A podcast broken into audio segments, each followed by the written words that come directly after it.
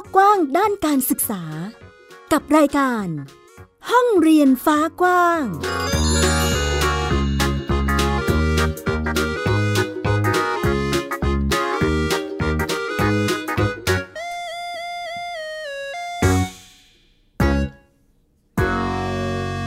สวัสดีค่ะ คุณผู้ฟังต้อนรับคุณผู้ฟังทุกท่านค่ะ เข้าสู่รายการห้องเรียนฟ้ากว้างนะคะ พบกับดิฉันอัยดาสนศรีเช่นเคยที่ www.thaipbspodcast.com นั่นเองค่ะ วันนี้มีประเด็นด้านการศึกษาในสถานการณ์โควิด มาเล่าให้คุณผู้ฟังได้ฟังกันอีกเช่นเคย มาดูซิว่าโรงเรียนต้องปรับตัวกันอย่างไร เด็กๆ เป็นอย่างไรกันแล้วบ้างรวมไปถึง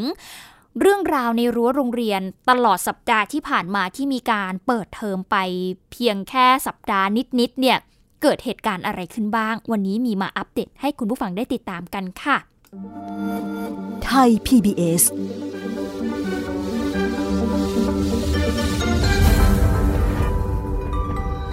ตอนนี้ก็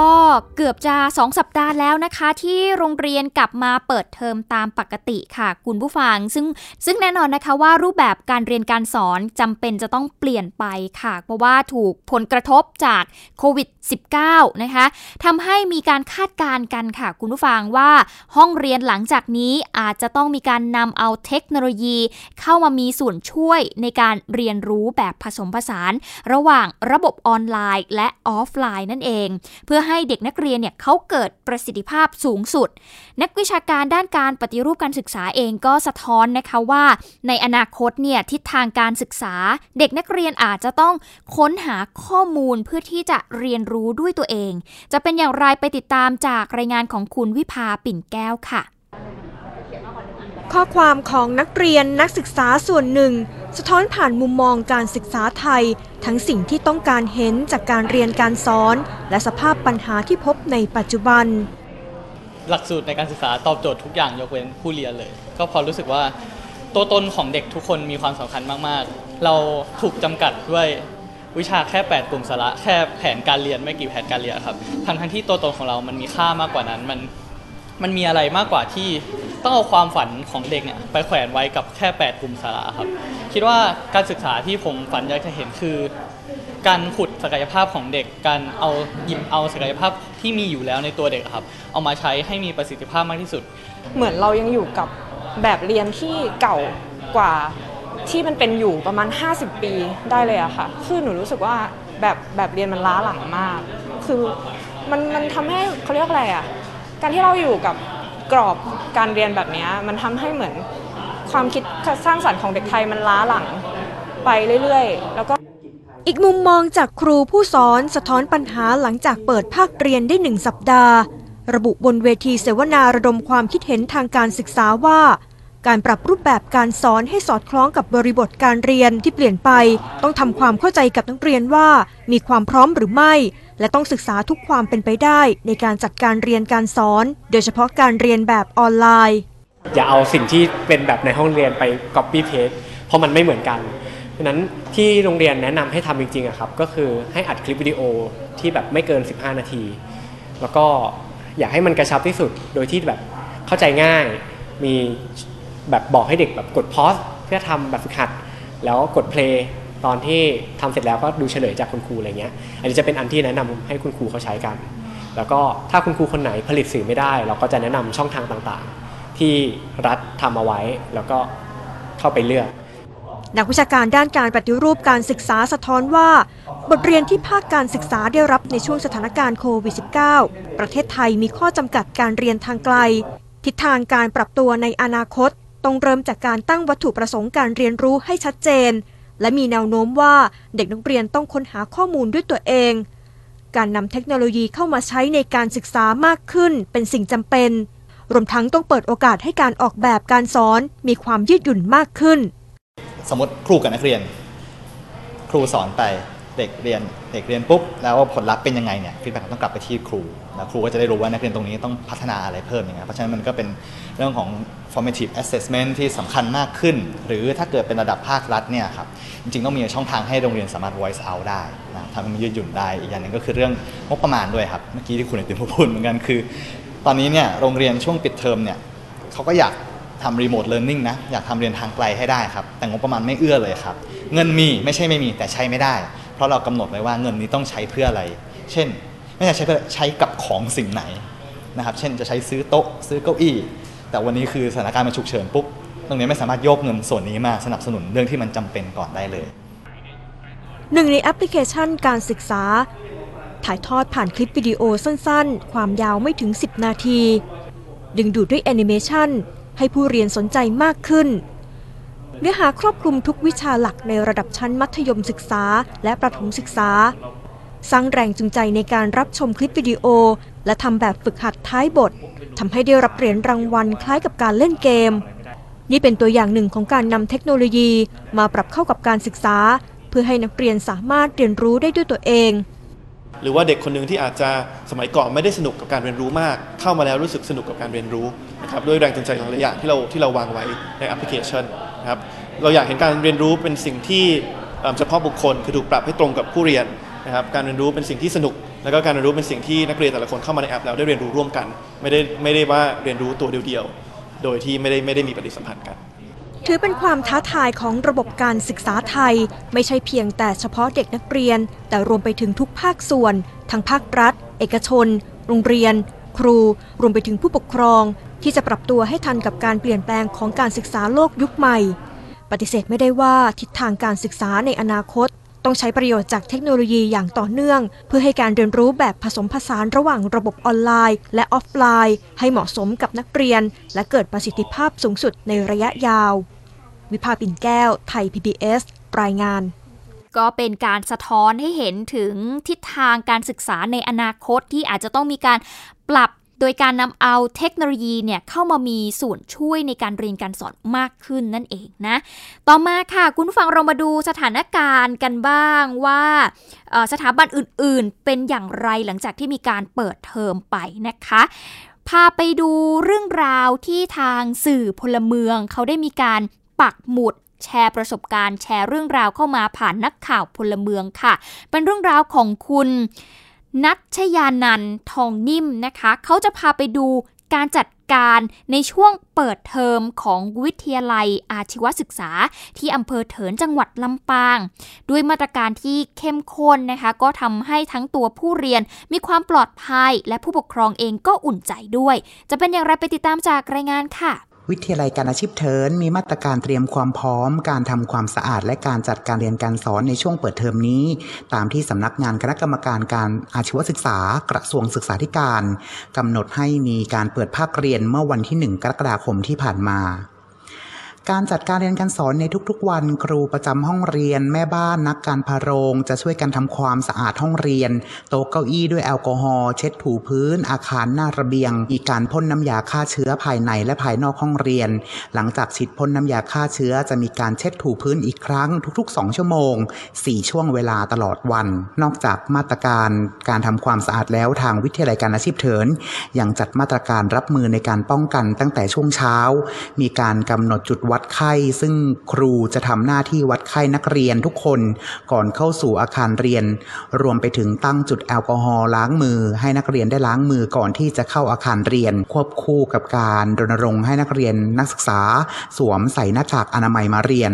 ส่วนกิจกรรมที่มีการรวมตัวกันกับคนหมู่มากอาทิกิจกรรมลูกเสือวิสามันหรือกิจกรรมองค์การนักวิชาชีพในอนาคตแห่งประเทศไทย ก็จะบูรณาการแยกตามสาขาแผนก มีการเว้นระยะห่างทางสังคมหรือว่า social distancing ในเรื่องของมาตรการในการป้องกันโควิดนะฮะทางวิทยาลัยก็ได้กำหนดมาตรการขั้นพื้นฐานนะครับสำหรับดูแลบุตรหลานของท่านผู้ปกครองทุกๆทท่าน โดยเฉพาะทางสคบนะครับ ซึ่งได้กำหนดมาตรการมา มีการตรวจเช็คมาตรการต่างๆ กับทางต้นสังกัดคือสำนักงานคณะกรรมการการอาชีวศึกษา ซึ่งได้กำหนดกรอบมาว่า ต้องดำเนินการในสิ่งใดบ้างนะซึ่งเราก็ได้ทำอย่างเข้มงวด ครูผู้สอนได้ประยุกต์แผนการสอนโดยใช้มาตรการ 4 On 1. On Hand แจกหนังสือเรียนแบบฝึกหัดให้ถึงมือ 2. ออนไลน์ ให้กับนักเรียนที่มีความพร้อม 3. On Air ผ่านโทรทัศน์ทุกระบบ และ 4. On Site ให้กับนักเรียนนักศึกษาโดยตรงหนึ่งห้องเนี่ยไม่ควร เกิน 20 คน หรือโดยประมาณคือ 20 คน เน้นในการใช้พื้นที่ของสถานศึกษาเท่าที่เท่าที่มีตามศักยภาพนะครับ ให้เป็นประโยชน์สูงสุดทางโรงอาหารของเราเนี่ยจำหน่ายอาหารหลากหลายเวลาเพื่อลดการแออัด ถ้าเด็กๆสามารถห่อข้าวมาทานที่โรงเรียนได้ ก็จะทำให้สามารถกระจาย ตัวของนักเรียนนักศึกษาเนี่ยออกไป ถ้าเกิดมีไข้หรือมีอุณหภูมิสูงขึ้นนะครับ ซึ่งเราสามารถเช็คตรวจสอบตัวเองได้เนี่ยเราก็ก็หยุดงดการมาเรียนเลย แล้วก็ทางวิทยาลัยขอรับรองว่าการเรียนการสอนทันตามกำหนดเวลาที่แน่นอน วิทยาลัยเปรียบเสมือนบ้านหลังที่สองของเด็ก เป็นพื้นที่แห่งการเรียนรู้ การทำให้สถานศึกษาเป็นพื้นที่ปลอดภัย ปลอดโรค ถือเป็นสิ่งสำคัญ นัทัศยานันทองนิ่ม นักข่าวพลเมืองรายงานก็เป็นอีกหนึ่งพื้นที่นะคะที่มีการจัดการอย่างเข้มข้นทำให้ผู้เรียนเองก็มั่นใจในเรื่องของความปลอดภัย ผู้ปกครองเองก็อุ่นใจด้วยนะคะ น่าจะเป็นแนวทางให้กับโรงเรียนหรือว่าสถาบันอื่น ๆนำไปใช้ได้ พอพูดถึงมาตรการในเรื่องของการป้องกันการระบาดของโควิด -19 นะคะคุณผู้ฟังเรื่องของหน้ากากอนามัย การป้องกันในรูปแบบอื่นๆเนี่ยก็ถือว่าเป็นเรื่องที่สำคัญนะคะ ซึ่งตอนนี้เขาก็มีการเตรียมที่จะแจกหน้ากากอนามัยให้กับโรงเรียนค่ะ ที่จังหวัดพิษณุโลกเองตอนนี้ เขามีการส่งมอบหน้ากากอนามัยทางการแพทย์ให้กับสำนักงานศึกษาธิการจังหวัดพิษณุโลกนะคะ เพื่อนำไปแจกจ่ายให้นักเรียนที่ขาดแคลนในจังหวัดวันละ 2,000 ชิ้น ซึ่งหน้ากากอนามัยทางการแพทย์จำนวนมากที่จะนำไปมอบให้เนี่ยถูกส่งมอบให้กับเจ้าหน้าที่สำนักงานศึกษาธิการจังหวัดพิษณุโลกค่ะ ที่ศูนย์ปฏิบัติการป้องกันและแก้ไขปัญหาการแพร่ระบาดของโรคติดเชื้อไวรัสโคโรนา2019 จังหวัดพิษณุโลกค่ะ เพื่อที่จะนำไปแจกจ่ายให้กับนักเรียนในจังหวัดวันละ 2,000 ชิ้น ซึ่งเบื้องต้นเนี่ยนะคะทางสำนักงาน ศึกษาธิการจังหวัดพิษณุโลกเนี่ยก็ส่งมอบหน้ากากอนามัยให้กับผู้แทนสำนักงานเขตพื้นที่การศึกษาประถมศึกษา แล้วก็สำนักงานเขตพื้นที่มัธยมศึกษา 4 เขตด้วยกัน พื้นที่ละ 4,000 ชิ้นนะคะ ถ้าหากโรงเรียนไหนที่ ประสงค์อยากจะขอรับหน้ากากอนามัยไปให้เด็กๆ ที่ขาดแคลนเนี่ยก็สามารถขอรับได้ที่ทางสำนักงงานเขตพื้นที่การศึกษาที่โรงเรียนสังกัดอยู่นะคะ ส่วนศูนย์พัฒนาเด็กเล็กสังกัดอปทอเองนะคะที่ต้องการก็สามารถที่จะติดต่อแจ้งความประสงค์ได้ ที่กลุ่มอำนวยการสำนักงานศึกษาธิการจังหวัดพิษณุโลกค่ะ ซึ่งทางสำนักงาน ศึกษาธิการจังหวัดพิษณุโลกเนี่ยก็จะมีการทำบัญชีการจัดสรรแจกจ่ายหน้ากากอนามัยเป็นประจำทุกวัน เพื่อที่จะนำรายงานต่อจังหวัดพิษณุโลกให้ทราบต่อไปนะคะ ซึ่งคณะรัฐมนตรี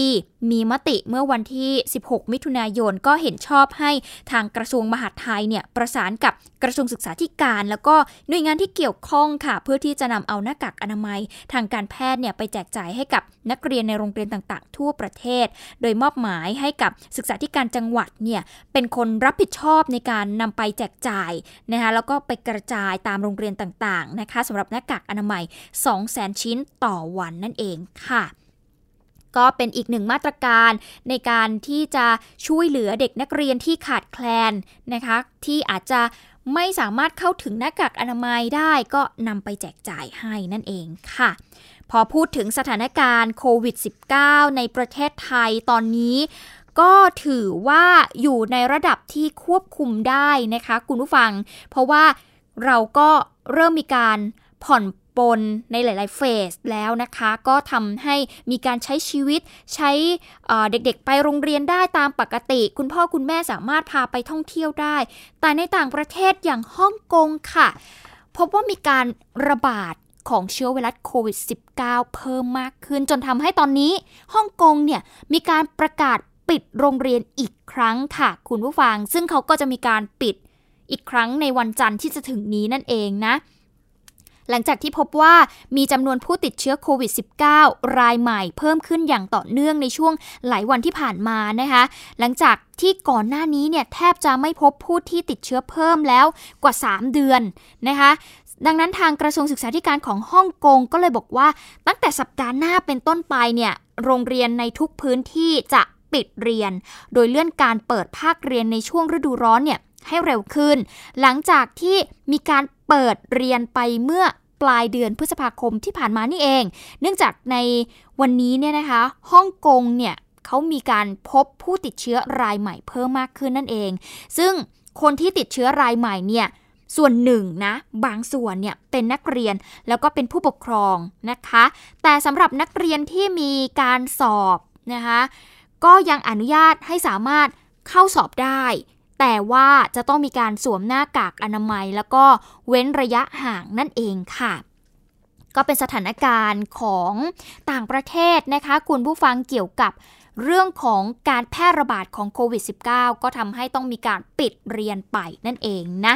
ดังนั้นไทยเองก็ต้องประเมินสถานการณ์อย่างต่อเนื่องละค่ะว่า พอหลังจากมีการเปิดเทอมไปเป็นที่เรียบร้อยแล้วถึงแม้ว่าจะมีมาตรการในเรื่องของการปรับรูปแบบการเรียนรู้ ในห้องเรียนให้มีการสลับวันเรียนกัน แต่ว่าก็ยัง วางใจไม่ได้ด้วยพฤติกรรมของเด็กๆเองนะคะ ที่เรื่องของการเว้นระยะห่าง เรื่องของการรักษาความสะอาดต่างๆ เนี่ยเราก็อาจจะ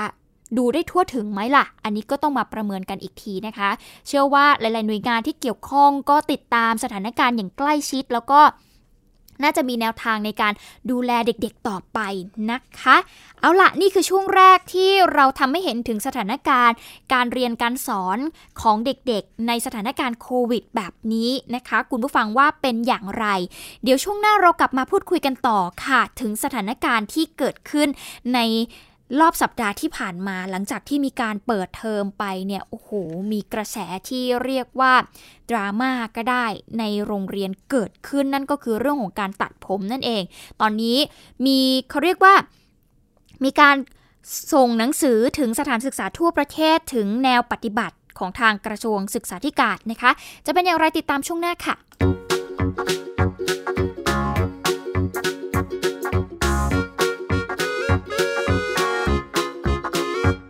ปิดโลกกว้างด้านการศึกษา กับรายการ ห้องเรียนฟ้ากว้าง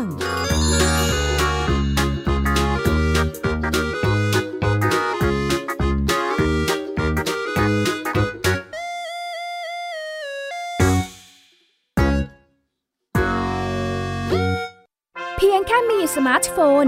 ก็ฟังได้ไทย PBS Digital Radio สถานีวิทยุดิจิทัลจากไทย PBS เพิ่มช่องทางง่าย ๆ ให้คุณได้ฟังรายการดีๆ ทั้งสดและย้อนหลัง ผ่านแอปพลิเคชันไทย PBS Radio หรือ mobile web ไทยพีบีเอส Radio.com ไทยพีบีเอส Digital Radio Infotainment for all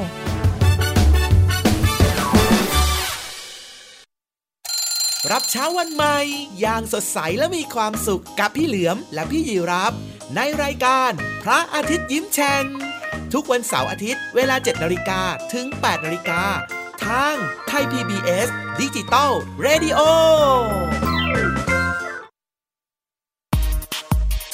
เพราะวิทยาศาสตร์อยู่รอบตัวเรา มีเรื่องราวให้ค้นหาอีกมากมาย เทคโนโลยีใหม่ ๆ เกิดขึ้นรวดเร็วทำให้เราต้องก้าวตามให้ทัน เดตเรื่องราวทางวิทยาศาสตร์ เทคโนโลยี และนวัตกรรม ที่จะทำให้คุณทันโลก กับรายการ s c i e n t e c h ทุกวันจันทร์ถึงวันศุกร์ทางไทย PBS Digital Radio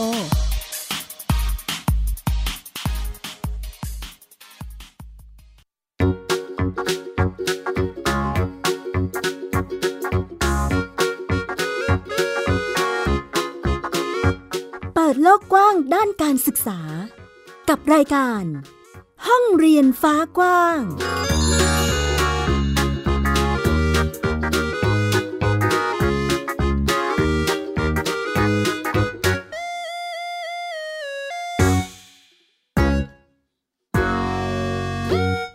ละค่ะ คุณฟังกลับเข้าสู่ช่วงที่ 2 นะคะ ช่วงที่ 2 นี้มาติดตามสถานการณ์ที่เกิดขึ้นในรั้วโรงเรียนกันบ้างนะ เป็นดราม่ากัน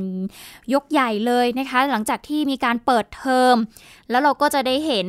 เรื่องราวที่เกิดขึ้นในโลกโซเชียลมีเดียนะคะ ที่มีการแชร์เรื่องราวที่เด็กนักเรียนไปโรงเรียน อาจจะมี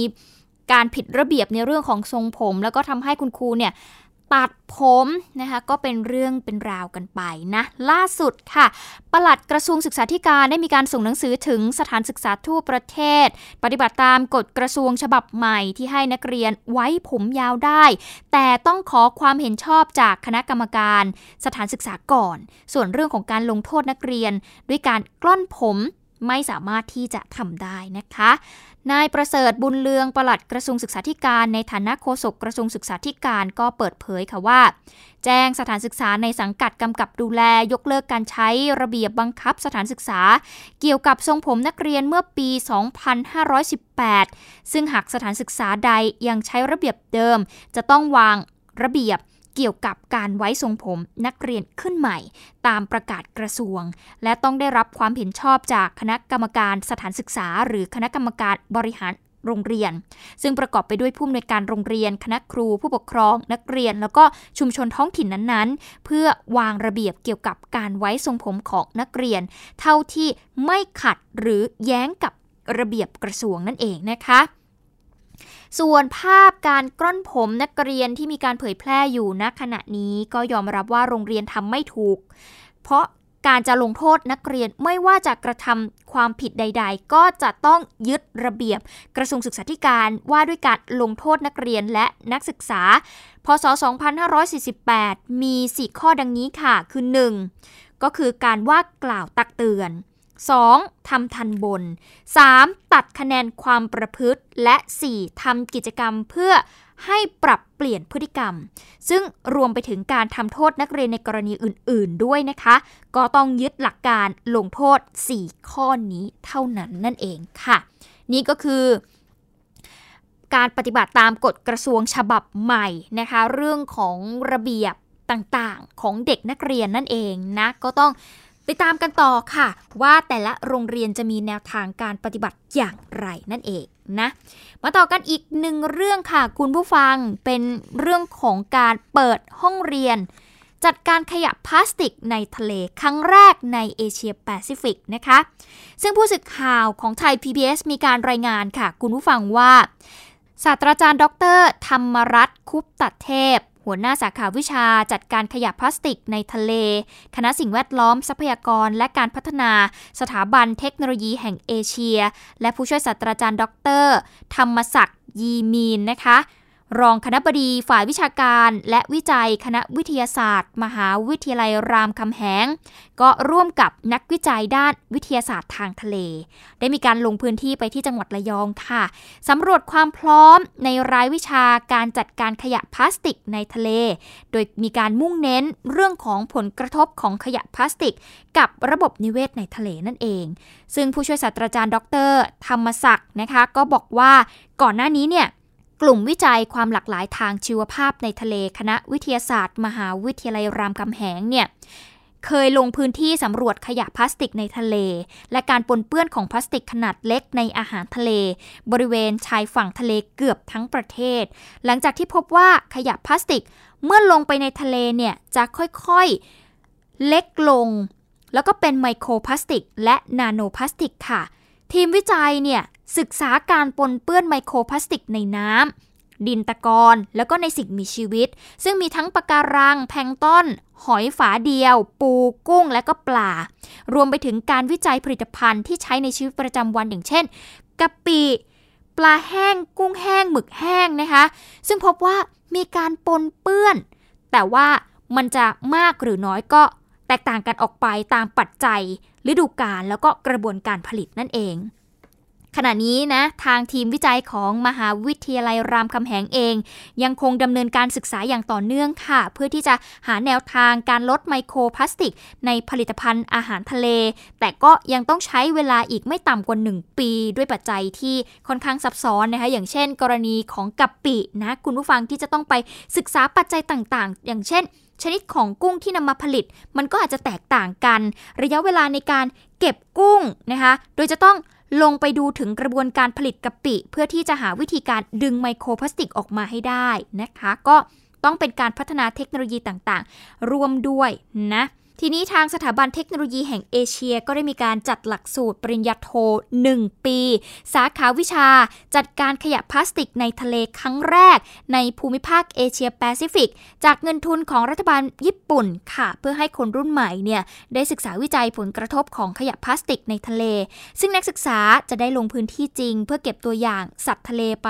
ตรวจสอบไมโครพลาสติกในห้องปฏิบัติการนะคะรวมไปถึงสนับสนุนให้มีการวิจัยศึกษาผลกระทบที่เกิดขึ้นขึ้นจากขยะพลาสติก และแนวทางการจัดการขยะพลาสติก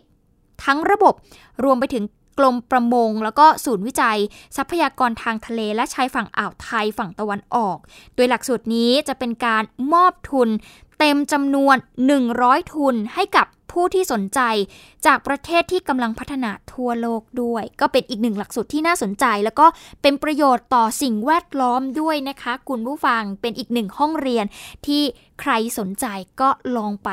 ติดตามแล้วก็ไปสอบถามเพื่อที่จะไปศึกษาต่อได้ค่ะ และนี่คือทั้งหมดของห้องเรียนฟ้ากว้างที่นำมาฝากในวันนี้ค่ะ คุณผู้ฟัง ติดตามกันได้ใหม่ในสัปดาห์หน้า วันนี้หมดเวลาแล้ว อายดาสนศรีลาไปก่อน สวัสดีค่ะ ติดตามรายการได้ที่ www.thaipbspodcast.com แอปพลิเคชัน Thai PBS Podcast หรือฟังผ่านแอปพลิเคชัน Podcast ของ iOS Google Podcast Android Podbean SoundCloud และ Spotify ติดตามความเคลื่อนไหวของรายการและแสดงความคิดเห็น โดยกดถูกใจที่ facebook.com/thaipbspodcast